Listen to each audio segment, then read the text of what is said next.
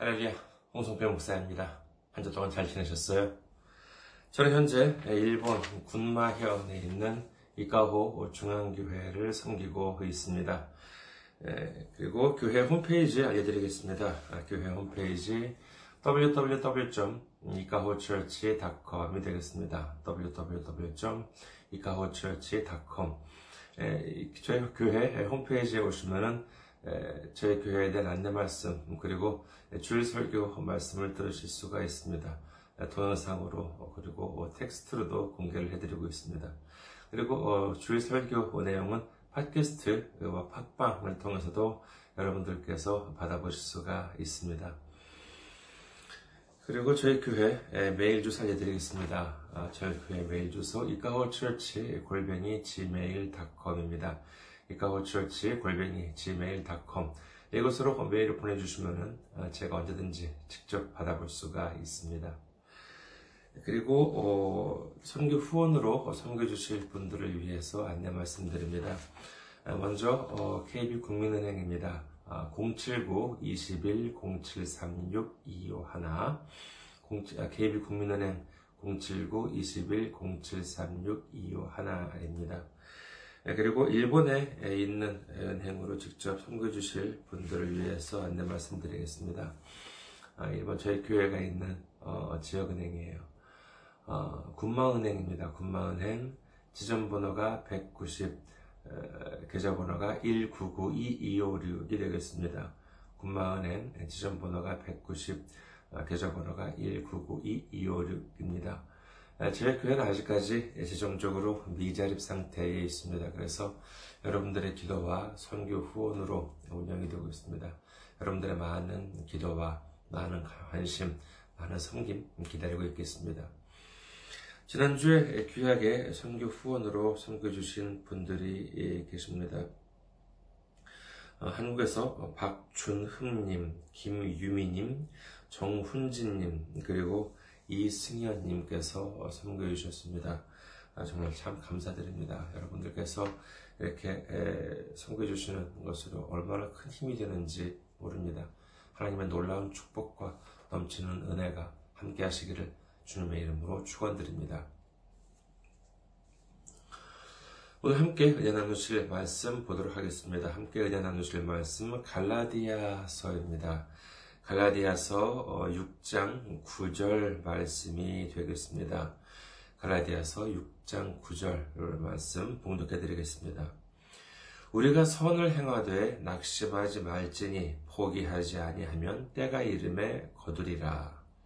아멘. 할렐루야. 하나님을 사랑하시면 아멘 하시기 바랍니다. 아멘.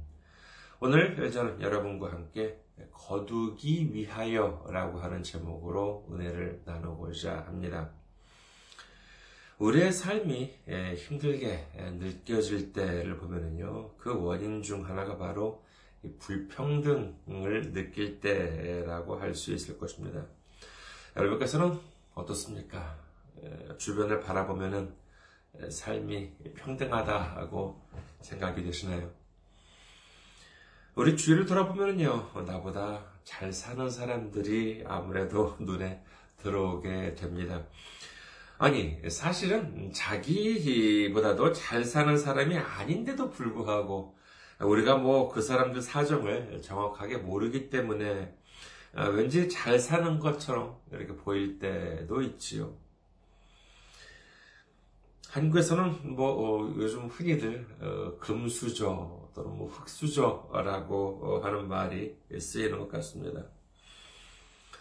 우리의 인생 시작부터 다르지 않습니까? 어떤 가정에서 태어나는지, 어떤 부모 밑에서 태어나는지 우리는 선택할 수가 없습니다. 어느 정도의 경제 형편인지 알 수도 없지요. 누구는 큰 집도 몇 채나 가지고 있고 돈도 넉넉한 집에서 태어나나 하면은 또 누구는 어 조금 음, 정말 좁은 사글세 집 정말 매달 집세조차 아, 내는 것도 버거운 집에서 태어나는 경우도 있을 것입니다. 벌써 이처럼 시작부터 다른데 어떻게 이 세상이 평등하다고 할 수 있겠습니까? 이와 같은 상황을 두고 뭐 공부를 많이 하신 분들은요, 젊은이들 앞에서 아, 희망을 잃지 말라. 꿈을 가지고 열심히 노력하면 길이 열린다. 라고 강조를 합니다. 여러분께서는 어떻게 생각하십니까? 아무리 극심한 불평등 앞에서도 꿈을 가지고 열심히 노력하면 길이 열린다. 그렇게 생각하십니까? 이 말은요, 제게 있어서 의문에서 시작해서 의문으로 끝나는 말처럼 여겨집니다. 꿈을 가지고 열심히 노력하면 길이 열린다. 꿈이란 무엇입니까? 내가 하고 싶은 일이요? 열심히 노력하는 것? 그럼 무엇입니까? 젊은 학생들에게 있어서는 열심히 공부하는 일이라고 해두죠, 그러면은. 자, 그렇다면 정말로 내가 하고 싶은 일을 그렇게 하면 할 수 있게 됩니까? 자, 정말 그런지 우리 한번 생각해 봅시다. 내가 변호사가 되고 싶어요. 그렇다면 어떻게 해야 되냐 하면은 옛날에는 학력이 필요 없었습니다. 대학교를 굳이 나오지 않더라도 사법시험을 치를 수가 있었지요. 그리고 응시 비용도 대단히 저렴했습니다. 그런데 지금은 어떤가 하면은 한국도 그렇고 일본도 그렇고 로스쿨, 법학 전문 대학원을 졸업해야 합니다. 법학 전문 대학원은 말 그대로 대학원 과정이기 때문에 4년제 대학을 졸업했거나 이와 동등한 조건을 갖춰야 합니다. 그리고 로스쿨에 들어가서 3년간의 과정을 마쳐야지만 이 변호사 시험에 응시 자격이 주어집니다. 한국의 경우요, 4년제 등록, 대학 등록금을 보면은 1년에 대략 문과의 경우, 문과의 경우는 한 1년에 700만원 정도 든다고 해요.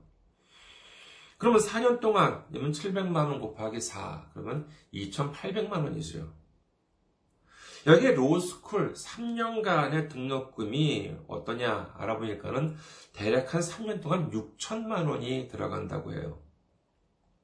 벌써 여기까지만 보면은요, 어, 등록금은 거의 9천만 원이 드는 계산이 나옵니다. 이는 그동안의 생활비나 교재비가 아니라 순수 대학에 내는 등록금이 그렇다는 것입니다. 금액으로 본다면요, 정말 한국이나 일본이나 비슷하더라고요. 자, 그렇다면은 이와 같은 상황에서 앞서 말씀드렸던 이 3단계, 꿈을 가지고 열심히 공부하면 길이 열린다. 이게 얼마나 가능성이 있는 일인지 한번 보도록 하겠습니다. 일단 꿈을 가져야 되겠죠. 나는 변호사가 되고 싶다. 여러분, 요즘 뭐 학자금, 학자금 시스템도 많이 갖춰져 있기 때문에 이를 어느 정도 이용할 수 있다고 하더라도 전체적으로 보면은요, 제한적인 부분이 많습니다. 하지만 그래도, 자, 뭐 학자금 시스템을 통해서 무사히 졸업을 했습니다. 그리고 다행히 변호사 시험에도 한 번에 붙을 수 있었다고 칩시다. 학자금 덕분에 졸업도 하고 변호사 시험에도 합격했습니다. 자, 그런데 이제 빚이 남았습니다. 경우에 따라서는 1억이 넘는 경우도 허다하다고 합니다. 자, 여기에서 이 모든 것을 한 번에 해결하는 방법이 있습니다. 뭐냐? 바로 대형 로펌에 들어가는 일이지요. 그럼 음, 대략 한 연봉 1억 이상은 받을 수 있다고 하더라고요. 그렇게 된다면 모든 고민은 해결되고 자신의 꿈을 실현할 수가 있게 된 것입니다. 그야말로 꿈을 가지고 열심히 노력을 하니까, 열심히 공부를 하니까 길이 열렸다. 그렇죠. 하지만 여기에는 숨겨진 진실이 있습니다. 대학 입시도 그렇고 로스쿨도 그렇습니다. 모두가 열심히 공부를 했다고 해서 모두에게 동일한 결과가 주어지지는 않습니다. 대체적으로 보면은 소수가 자신이 원하는 대학, 로스쿨에 들어가고 다수는 2지망, 3지망으로 하향 조정을 하거나 아니면은 도중에 진로를 바꾸게 됩니다. 재수, 삼수를 하는 경우도 있겠지요. 그리고 어렵게 대학에 들어가서 로스쿨을 나왔다 하더라도, 그리고 변호사 시험에 합격했다 하더라도, 이른바 연봉 정말 몇 월씩 되는 대형 로펌에 아무나 들어갈 수 있는 것은 아닙니다. 적어도 명문 로스쿨을 나와야, 아, 나와서, 그리고 변호사 시험 성적도 좋아야 하겠죠. 단순히 합격만이 아니라. 하지만 그런 사람들은 역시 극소수에 불과합니다. 변호사가 되었다 하더라도 그럼에도 불구하고 학자금을 갚기 위해서 어려움을 겪는 사람들도 상당수가 있다고 하는 것이지요. 그래도 이건 그나마 상대적으로 어, 현실성이 있는 음, 것인지도 모릅니다. 예를 들어서 의사가 되고 싶다거나 하면은요, 대학교 등록금은 문과보다도 두 배 이상 들어갈 것이요. 그 문은 훨씬 더 좁아집니다. 아니면 대학 교수가 되고 싶다 하는 꿈을 가질 수도 있겠지요. 그러나 이 또한 쉬운 문제가 아닙니다. 그야말로 자기 집안에서 하는 대학이 있다면 또 모를까. 공부도 열심히 하고 실력이 있다 하더라도 돈 안 되는 시간 강사를 몇 년 동안 해야 되고 또 그렇게 또 한다 하더라도 교수로 임용된다라고 하는 보장은 어디에도 없는 것이지요. 자, 이렇게 본다면 어떻습니까? 꿈을 가지고 열심히 노력하면 길이 열린다. 이 말이 아직도 희망적으로 들리십니까? 누구는 꿈을 가지고 정말 열심히 노력했더니 좋은 대학, 좋은 직장, 이처럼 길이 열렸겠지요. 하지만 이는 극소수입니다. 대다수는 어떻습니까? 정말 꿈을 가지고 열심히 노력을 해도 길이 안 열리는 일들이 태반입니다. 이런 젊은이들을 두고 어른들은 뭐라고 합니까? 네가 열심히 노력을 안 해서 그런다. 여러분, 이 말이 얼마나 잔인한 말인지 아십니까? 예전에 이런 말을 들은 적이 있습니다. 미국에서요, 어, 그 링컨 대통령을 존경하는 어떤 아버지가 있었는데, 그분에게 아들이 세명 있었대요. 어, 그런데 그 아들들이 아버지 마음에 안 들었나 봅니다. 어, 그래서 하루는 이 아들 셋을 이 아버지가 불러놓고 아버지가 이렇게 훈계를 하셨다고 해요. 야, 첫째야. 링컨 대통령이 네 나이 때는 이러이러했었어. 둘째야. 링컨 대통령이 네 나이 때는 이러이러했었어. 셋째야. 링컨 대통령이 네 나이 때는 이러이러했었다고. 네, 그러자 이 말을 듣고 있던 첫째가 뭐라고 했겠습니까? 아버지, 링컨 대통령이 아버지 나이 때는 대통령을 하고 있었습니다. 그랬다고 합니다. 그도 그럴만 하지요. 링컨 대통령은 51세 때 대통령이 되었다고 하니까는요. 케네디 대통령은 40대 대통령이 됐다고 하죠. 그리고 또 이런 이야기를 들은 적이 있습니다. 음, 한국에서 어떤 학생에게 너의 꿈이 뭐냐라고 물었대요. 그러니까 이 학생이 하는 말이 아, 제 꿈은 재벌 2세입니다. 라고 이렇게 대답을 하더래요. 그래서, 어, 그러냐고. 예, 그랬더니만은 이 학생이 말을 계속 이어가더래요. 근데 좀 문제가 있다고 그럽니다. 그래서, 어, 뭐, 뭐가 문제냐라고 물으니까, 예, 자기가 재벌 2세가 되기 위해서는 아버지가 재벌 1세가 되어야 하는데, 아버지가 노력을 잘 안 하는 것 같다는 것입니다. 아버지도 뭐 꿈을, 뭐, 그 노력을 하는 것이 쉽겠습니까? 꿈을 가지고 열심히 노력하면은 길이 열린다. 이 말은요, 희망을 심어주는 말이 아니라 대다수에게 절망감을 안겨줄 수도 있는 대단히 위험한, 위험한 말일지도 모른다는 생각을 해보았습니다. 그렇다면 성경은 어떨까요? 역시 성경에도 열심히 노력하면 길이 열린다. 길이 안 열리는 건 노력이 부족해서 그렇다. 이렇게 적혀 있을까요?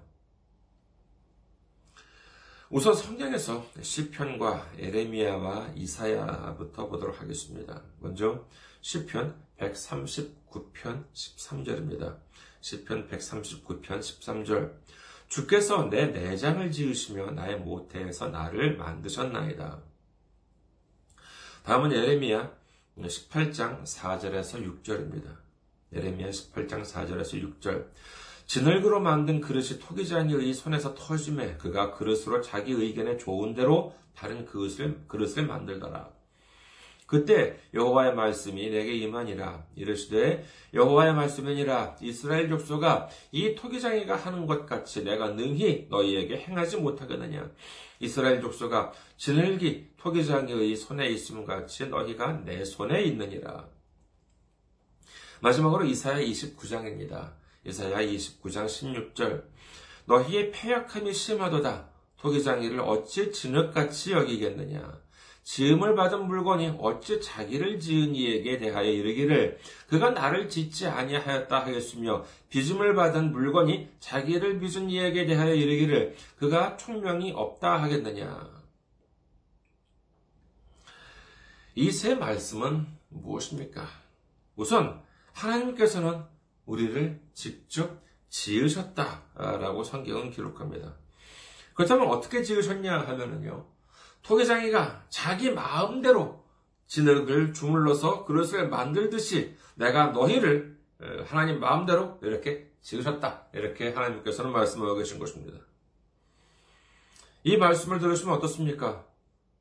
아니, 좀 정성을 들여서 만드시든지 하시지. 아, 내가 내 마음대로 만들었으니까 너희들은 그냥 순종해.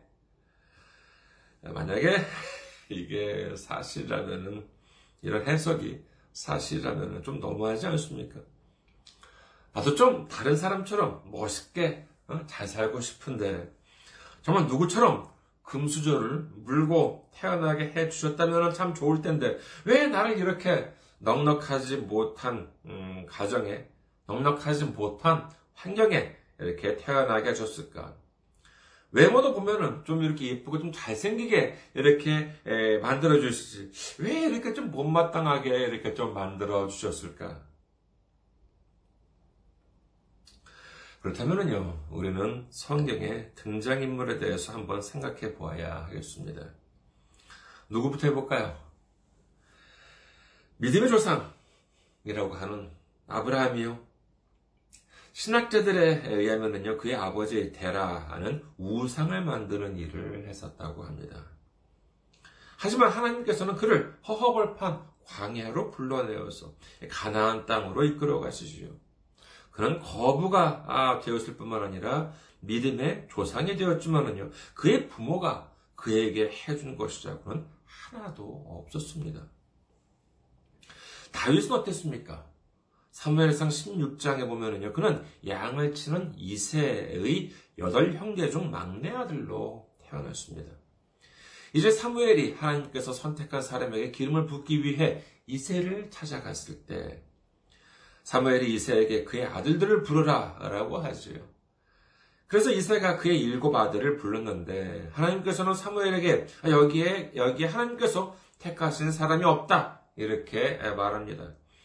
그래서 사무엘은 여기 있는 아들들이 다 너의 아들다 전부 다냐? 라고 물었더니만 아 막내 아들이 지금 하나 남긴 했는데 그는 지금 형들을 대신해서 양을 지키고 있습니다. 라고 이제 이렇게 대답을 했습니다.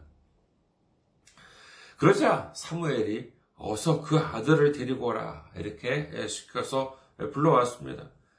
그 막내 아들이 누구였습니까? 그렇습니다. 바로 다윗이었던 것입니다.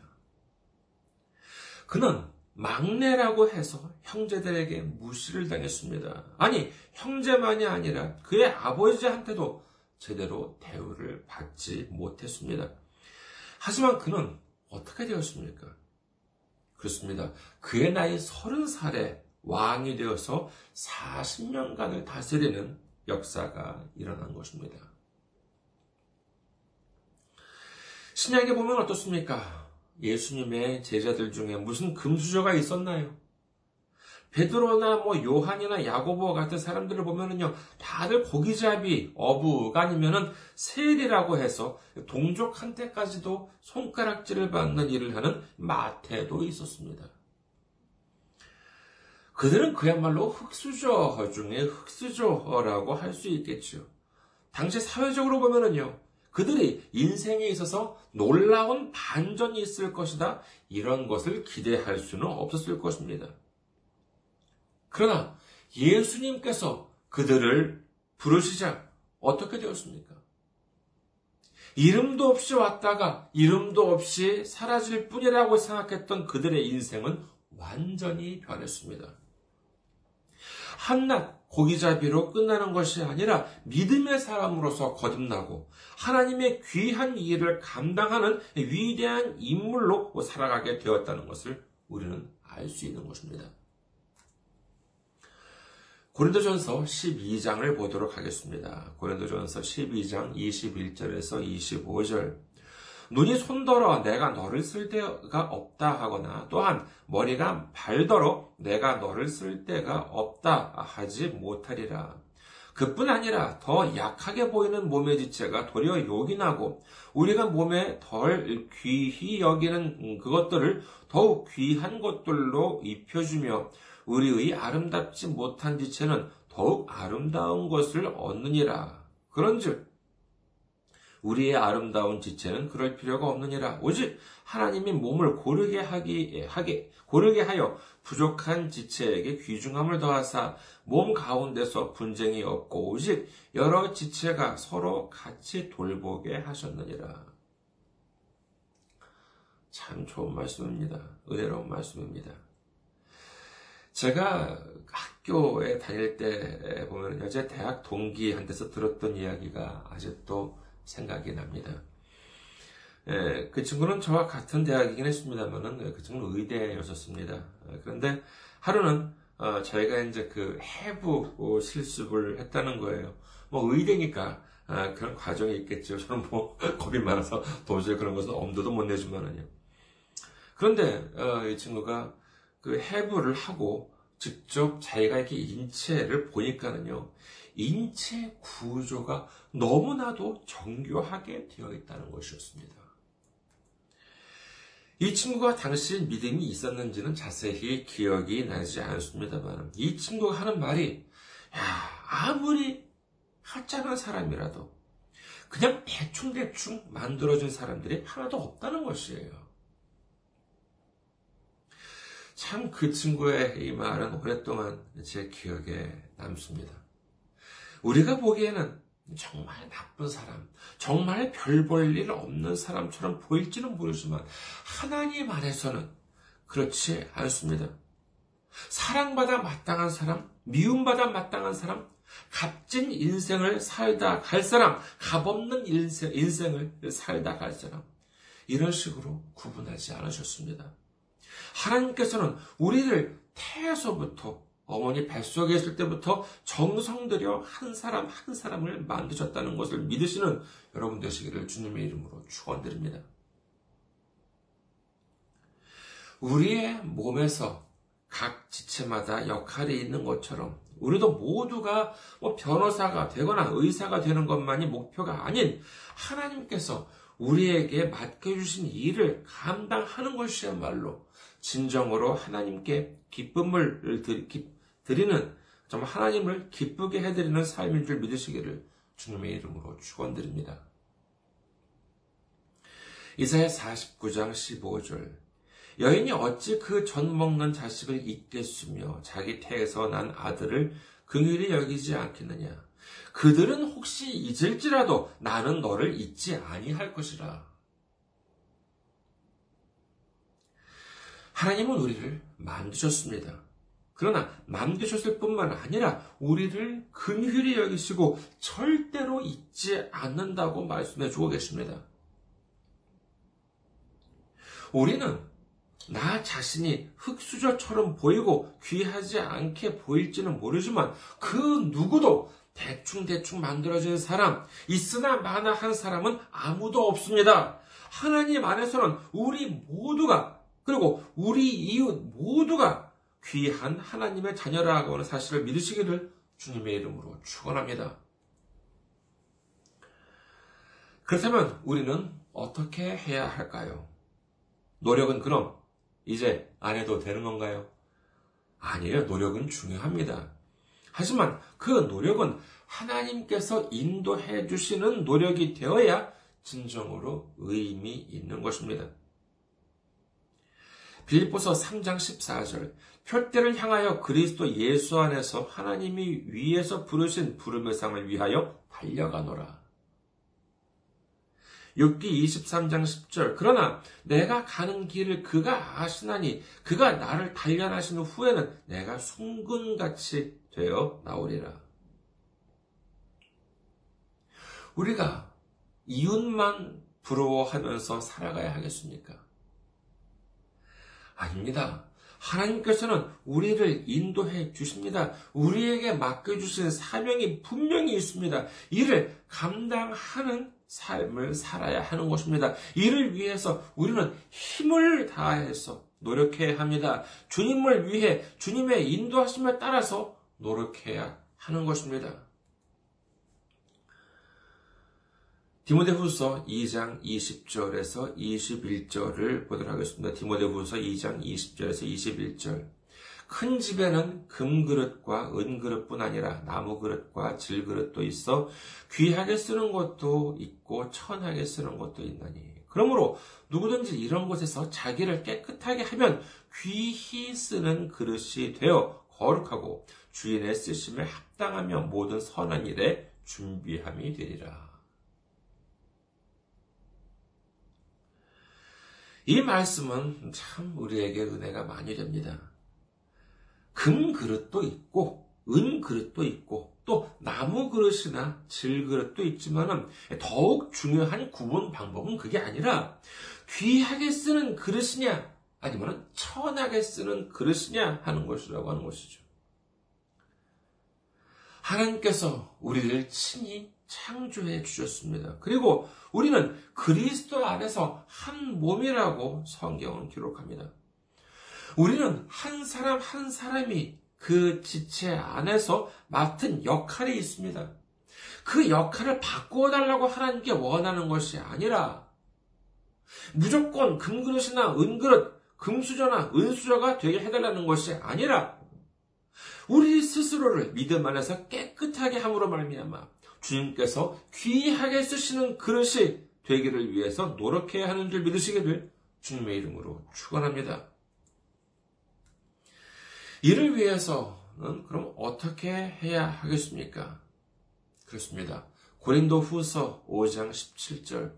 그런즉 누구든지 그리스도 안에 있으면 새로운 피조물이라 이전 것은 지나갔으니 보라 새 것이 되었도다. 우리는 무슨 일이 있더라도 그리스도 안에 있어야 합니다. 하늘이 무너져도 그리스도 안에 머물러야 합니다. 그래야 새로운 피조물이 됩니다. 깨끗한 그릇이 되어서 주님으로부터 귀하게 쓰이게 되는 것입니다.